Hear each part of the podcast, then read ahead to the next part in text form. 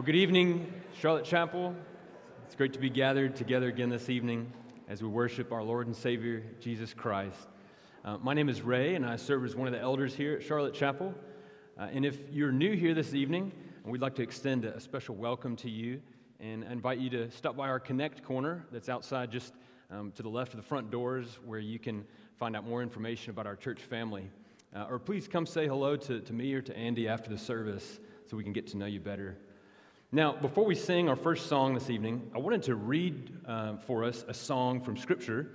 This is in Revelation chapter 15, where we read about believers in the last days uh, who had undergone extreme persecution, and they were in heaven now singing praises to God. And this is the song that they sang Great and marvelous are your deeds, Lord God Almighty. Just and true are your ways, King of the nations. Who will not fear you, Lord, and bring glory to your name? For you alone are holy. All nations will come and worship before you, for your righteous acts have been revealed. This is our God, brothers and sisters, and we've come to know him through the Lord Jesus Christ. So let's stand and sing to that name that's above every name, the name of Jesus, our Savior. Please stand.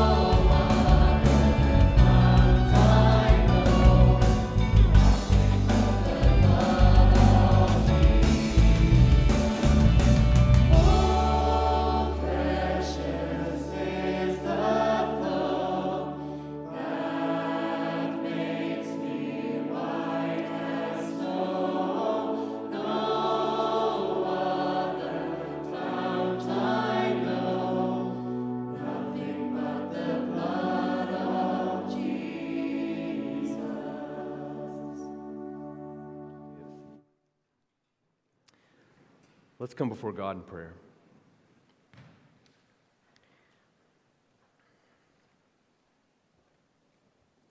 Father in heaven, you are our God.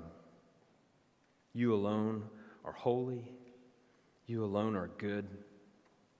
And you've displayed your glory in your creation and in your great deeds of salvation, which we read in Scripture and which we who have trusted in Christ, we've come to know personally.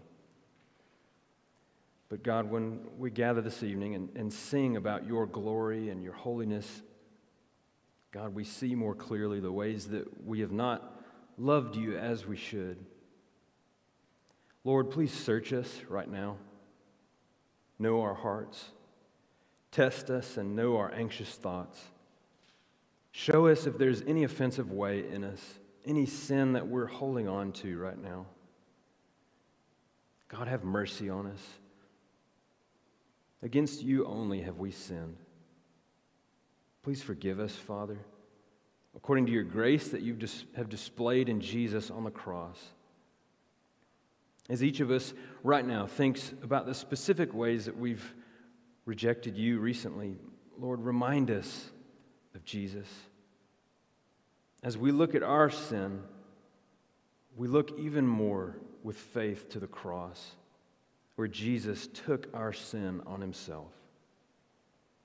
So thank you, God, that through faith in Christ, you've removed our sin from us as far as the east is from the west. So now we ask God, please fill us with the Holy Spirit that we would walk in the Spirit and not in the flesh. Renew a steadfast spirit within us and restore to us the joy of your salvation. That we would speak about your great grace, that we would speak about it to each other and to those who are far from you. We ask these things in Christ's precious name. Amen. Well, now uh, one of our members, Bethan Miller, is going to come and read our Bible passage for this evening, uh, which is found in 1 Samuel chapter 18. 1 Samuel chapter 18, so I invite you to turn there now in your Bibles.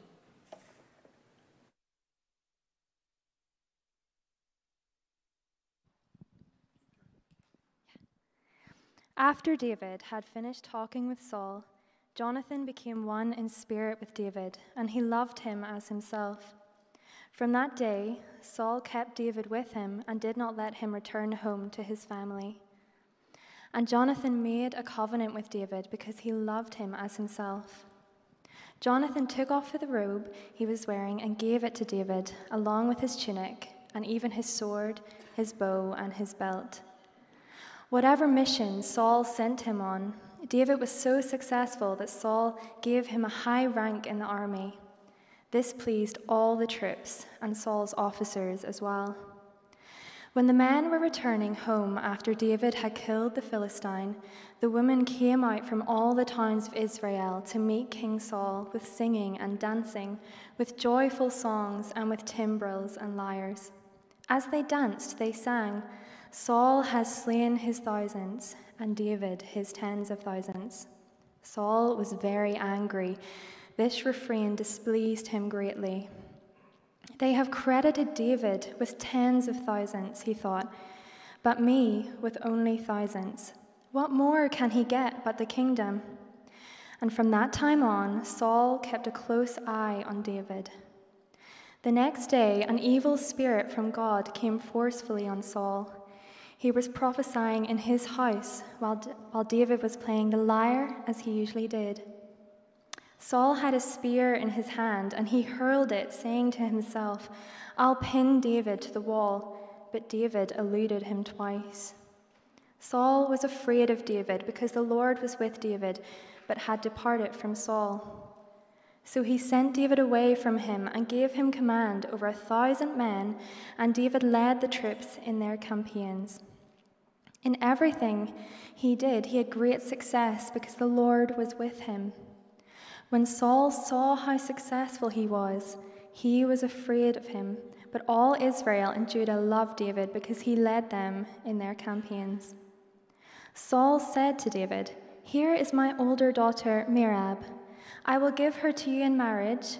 Only serve me bravely and fight the battles of the Lord. For Saul said to himself, I will not raise a hand against him. Let the Philistines do that.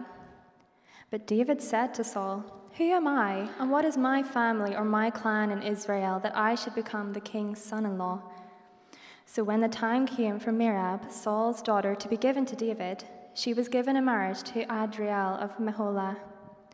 Now Saul's daughter, Michal, was in love with David, and when they told Saul about it, he was pleased. I will give her to him, he thought, so that she may be a snare to him, and so that the hand of the Philistines may be against him. So Saul said to David, Now you have a second opportunity to become my son in law. Then Saul ordered his attendants Speak to David privately and say, Look, the king likes you, and his attendants all love you. Now become his son in law. They repeated these words to David, but David said, Do you think it is a small matter to become the king's son in law? I am only a poor man and little known. When Saul's servants told him what David had said, Saul replied, Say to David, the king wants no other price for the bride than a hundred Philistine foreskins to take revenge on his enemies. Saul's plan was to have David fall by the hands of the Philistines. When the attendants told David these things, he was pleased to become the king's son in law. So before the allotted time elapsed, David took his men with him and went out and killed 200 Philistines and brought back their foreskins. They counted out the full number to the king so that David might become the king's son in law. Then Saul gave him his daughter Michal in marriage. When Saul realized that the Lord was with David and that his daughter Michal loved David, Saul became still more afraid of him, and he remained his enemy the rest of his days. The Philistine commanders continued to go out to battle and as often as they did, David met with more success than the rest of Saul's officers, and his name became well known. This is the word of God.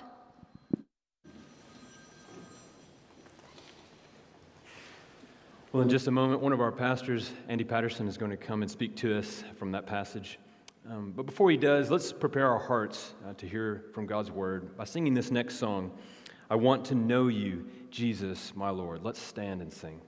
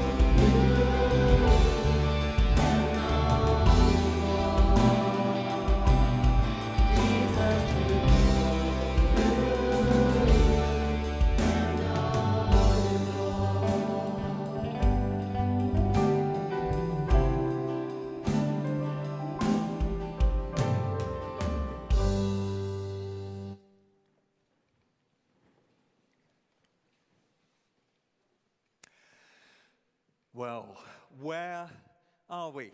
Where are we? One immediate answer would be we are 58 Shandwick Place, Edinburgh, EH24RT. Another answer to that question would be we're at the tail end of COVID restrictions and emerging from two years of unusual disruption and change. Another answer, just as valid, would be we're a church family that's been meeting in Edinburgh for over 200 years and now gathers in the West End ministering in a post Christian secular society. See, all three responses answer our initial question, but all three answer from a different perspective, moving from the specific to the general. Now, please open your Bibles to 1 Samuel chapter 18. 1 Samuel chapter 18. And the question is, where are we? Where are we? And this time, let me answer from the general to the specific. You see, we're looking at the Bible's big salvation story that runs from Genesis to Revelation. God promised to rescue people for his glory by sending a savior. And this savior was going to be a prophet and a priest and a king, all combined in the one person, one who speaks God's word to people, one who savingly brings people before God, and one who reigns over all people for their good and for his glory. And what we're seeing in 1 Samuel is the kingdom of Israel, which is a picture of God's kingdom, being established. 12 disparate tribal groups are being forged into one entity, into one nation. And God sends a prophet, Samuel, who gives them the king that they ask for. But this king, Saul, fails. He's not a man after God's heart. He doesn't live in dependence on God. And God, in his love, allows the people to see the weakness and the inadequacy of such a man. And as we begin to focus down to the events of recent chapters, we've started to see that Saul is losing the kingdom. We have seen in earlier studies how God said, I'm going to take it from you, I'm going to give it to another. And we noticed how in secret the prophet Samuel had gone and anointed as future king the youngest son of a fairly insignificant family who lived in a fairly insignificant town called Bethlehem. And last week, we saw how this raw youngster demonstrates such trust in God and jealousy for his honor that he takes on a Philistine military champion called Goliath and he takes him down with just one stone. And now, this evening, our view gets even closer and sharper as we focus down on chapter 18. Following those events that toppled Goliath, that delivered Israel, that scattered the enemy. Now, you might think that King Saul would be delighted with young David. And initially he was. David continued to strengthen Israel's territory by defeating Philistines wherever he encountered them. And so he rose up within the ranks of Saul's army. But Saul's jealousy was to get the better of him. Go to verse 6. Women came out from all the towns of Israel to meet King Saul with singing and dancing, with joyful songs and with timbrels and lyres. As they danced, they sang Saul has slain his thousands and David his tens of thousands. Saul was very angry. This refrain displeased him greatly. They've credited David with tens of thousands, he thought, but me with only thousands. What more can he get but the kingdom? And from that time on, Saul kept a close eye on David. Now, there's been so much written about Saul's condition.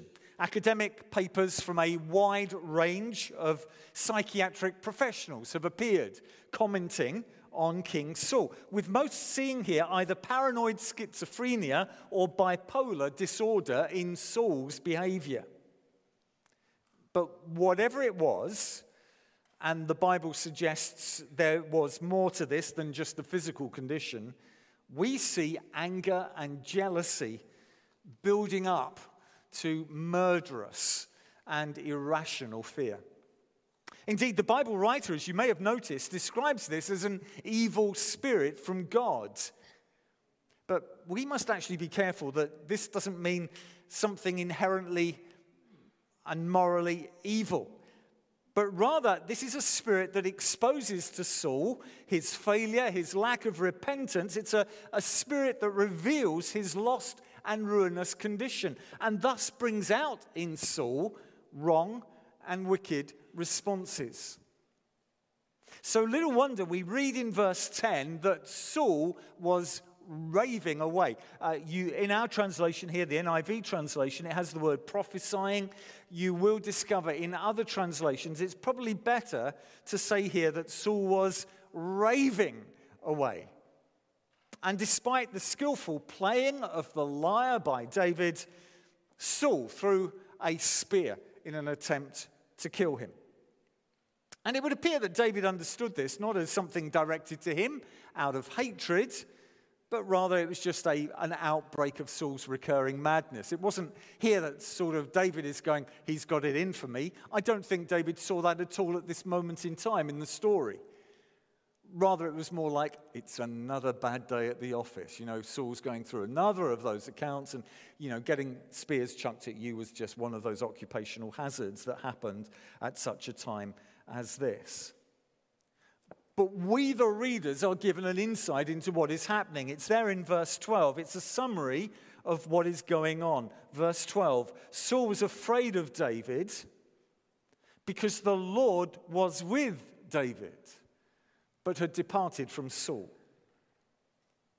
And uh, this is underlined for us there in verse 14. In everything he, that is David, did, he had great success because the Lord was with him. And then in verses 28 and uh, carrying on into verse 29, it says, When Saul realized that the Lord was with David, verse 29, Saul became still more afraid of him. So this all sets the scene for understanding this chapter, and we might break it up in two ways. Some respond in fear towards God's anointed one, some respond in love towards God's anointed one. So let's take that first heading. Some respond in fear towards God's anointed one. Just have a look at Saul's reaction. He was afraid, verse 12. Saul was afraid of David because the Lord was with David. Verse 15. When Saul saw how successful he was, he was afraid of him. Again, verse 28 to 29, as we've just seen, when Saul realized that the Lord was with David, Saul became still more afraid of him. And this fear turned into plans to get David killed. We notice that he offers his oldest daughter, Merab, to David in marriage. After all, actually, he'd promised her to whoever defeated Goliath, so he couldn't lose face over this. But the same, at the same time, he hoped that such a marriage alliance would force David into more campaigns against the Philistines. And of course, he hoped that David would be among the casualties. But as David expressed concerns whether he was ever worthy to be the king's son in law, Saul's bitter and irrational behavior saw him change his mind and give Merab to another man. But then another daughter comes onto the scene, Michal. And she's actually in love with David, which was a rarity in marriage arrangements those days. So Saul again sees an opportunity. And on hearing that David is worried about finding uh, enough to pay the bride price, he lets it be known that a hundred Philistine foreskins would suffice. Now, not only would such a thing make sure they were Philistines and not Jews, it would also increase the resolve of the Philistine soldiers to fight fiercely if they knew what might lie ahead. Surely this would get David killed and off the scene. But sure enough, the Lord is with David. David does his usual, and he goes well beyond what Saul had asked, and he provides 200 foreskins. And so Saul's fear and his paranoia grows. What's it going to take to get rid of this man? You know, I, I, think there are three reasons why Saul responded in fear to God's anointed one. Firstly, his own pride was challenged. He couldn't stand David being praised more than him. The song of the women really riled him. His own pride was challenged. Secondly, his own identity was threatened. You see, he was the king, he was in charge, and, and yet he became aware that God's chosen king was there to displace him. He'd no longer be in control, he'd have to bend the knee to another. His own identity was threatened. And thirdly, his own need was exposed back there in verse 12. Saul was afraid of David because the Lord was with David, but had departed from Saul. You see, Saul had no peace with God. He knew something was missing. There was an emptiness that had been exposed by David's godly character. And could I suggest that these same reasons describe those who reject the claims of Jesus Christ upon their own lives even today. See, David was but the pale forerunner to the one that God would send to be the ultimate deliverer. For Jesus certainly challenges our pride. You see, his life and words expose how spiritually bankrupt, how morally flawed we are. And although we try to compare ourselves with others to make us look and feel better, the reality actually is that Jesus reveals that we're each fractured and broken to the very core of our being. It's a real challenge to our pride. You come along to hear the Bible preached, and what you will discover from the Bible is it's not saying, hey guys, you're really good people, look at you, you're wonderful, you're in church. But actually, the Bible message is we're failures, we're sinners, we are incapable of pleasing a holy God. We're not here to learn how we, in our own strength and power, in our own morality and religiosity, can somehow reach up to God. The Bible message continually, clearly, is that we are failures. It is painful. It hurts our pride to hear these things. Jesus certainly challenges our pride, and Jesus threatens our identity. You see, we thought that was for us to decide. That we were to glory in our unique individuality that I had decided inside of me at some time, somewhere. But King Jesus takes the higher place. And that changes everything. My worth and value is to be found in knowing and following him. He is my glory and my pride. My meaning, my identity are rooted in being joined to him. That is the primary identifier of who I am. I am a follower of Jesus. It changes everything. It threatens our identity. And thirdly, Jesus exposes our need. A peace in life a joy in serving, a purpose in living, a confidence in dying, a cause worth following, a community worth joining, a creator worth knowing. Our hearts ache after such things. We sense, we know that we're incomplete without them. And only in Christ are they to be found. We might go searching everywhere to try and find them, to find that satisfaction. We know something is missing. We, we feel that incompleteness. And Jesus exposes our need. He says, I'm the one. If you're going to find that completeness and that wholeness that you are looking for, that your soul is aching for, it's in me. So I wonder whether you're here this evening, and you're, you're holding out against the claims of the Lord Jesus Christ upon your life because you're just fearful of what it means, of what it will entail if you surrender to Him. Well, my friends, consider our second point. Our second point, remember, is this some respond in love towards God's anointed one, some respond in love towards God's anointed one. See, the writer deliberately shows us that although Saul's attitude was one of fear, others reacted in completely the opposite way. We see this generally there in verse 5. Whatever mission Saul sent him on, David was so successful that Saul gave him a high rank in the army. This pleased all the troops and Saul's officers as well. Or take verses 15 to 16.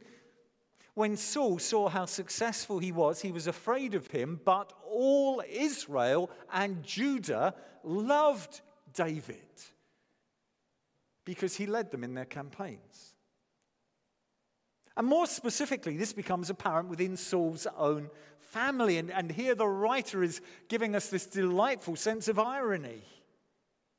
There's his daughter Verse 20 Now Saul's daughter Michal was in love with David. Her dad feared him, hated him. His daughter loved him. And then with his son. Let me read verses 1 and 3. After David had finished talking with Saul, Jonathan became one in spirit with David, and he loved him as himself. Verse 3 And Jonathan made a covenant with David because he loved him as himself. In fact, what then takes place is packed with significance and is often uh, misunderstood, but is, it is a wonderful illustration of the depth of his love. Have a look at verse 4. Jonathan took off the robe he was wearing and gave it to David, along with his tunic and even his sword, his bow, and his belt. Now, in our highly sexualized culture, we interpret taking clothes off in a sexual way. But to the Middle Eastern reader, it had a completely different meaning. For example, in a leading commentary, they write this To receive any part of the dress which had been worn by a sovereign or his eldest son and heir is deemed in the East the highest honor which can be conferred on a subject. For there's a sense, you see, that wearing the clothes of another identifies you with them and what they do, identifies you with their person, identifies you with their position. And if you're familiar with the Old Testament, you'll be aware of this from other places. For example, Numbers chapter 20, verses 25 to 27. God says, Get Aaron and his son Eleazar and take them up Mount Hor. Remove Aaron's garments and put them on his son Eleazar, for Aaron will be gathered to his people. He will die there. Moses did as the Lord commanded. They went up Mount Hor in the sight of the whole community. Moses removed Aaron's garments and put them on his son Eleazar. You see the significance, it's the passing on of that role, the identification with the person and their position. Or take Esther, Esther 6, verses 6 to 9. And again, you may remember this, this, this lovely piece. When Haman entered, the king asked him, What should be done for the man the king delights to honor? Now, Haman thought to himself, Who is there that the king would rather honor than me?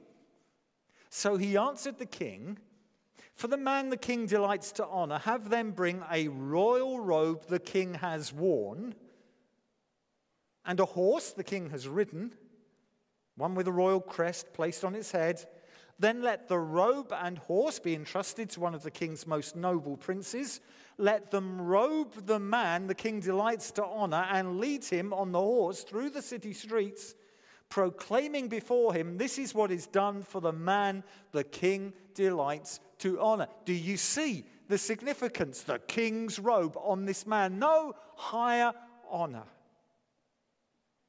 So you can see the rich significance of what Jonathan does for David. It's as if Jonathan is renouncing his position. It's as if Jonathan is giving over the right of succession to David. You're the true king, he's saying. And by the way, we'll come across this again over the next two Sunday evenings. You see, this is true love. This is a love that doesn't look to one's own interests. This is love that gives completely to the object of affection. This is the sort of love that we're all wired to want. Actually, this is the sort of love perfectly modeled by Jesus himself. Philippians 2, verses 6 to 8 Christ Jesus, who being in very nature God, did not consider equality with God something to be used to his own advantage. Rather, he made himself nothing by taking the very nature of a servant, being made in human likeness, and being found in appearance as a man, he humbled himself by becoming obedient to death, even death on a cross. So you see, the response of Jonathan to David is exactly what someone does when they've come to see the Lord Jesus Christ as their loving King and Savior. They give everything to Him, they surrender their right to be in charge. It's as if they take the crown off their own head. Here I am, I'm the boss of my life, but I've seen Jesus for who he is, the king, the one who loves me. It's like they take the crown off their own head and say, Jesus, Jesus, you reign, you rule, you're worthy. It's as if they bring every area of life before Jesus. And they say to Jesus, Jesus, you're in charge. Take control.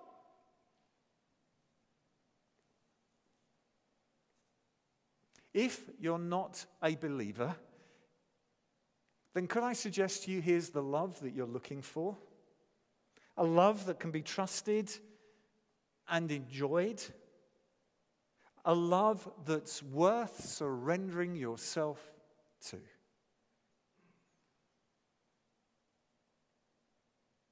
And if you are a follower of Jesus Christ, if you're here this evening and you say, Yes, I am, I'm a Christian, I've, I've put my faith and trust in Jesus Christ, then could I say to you again, abdicate that throne?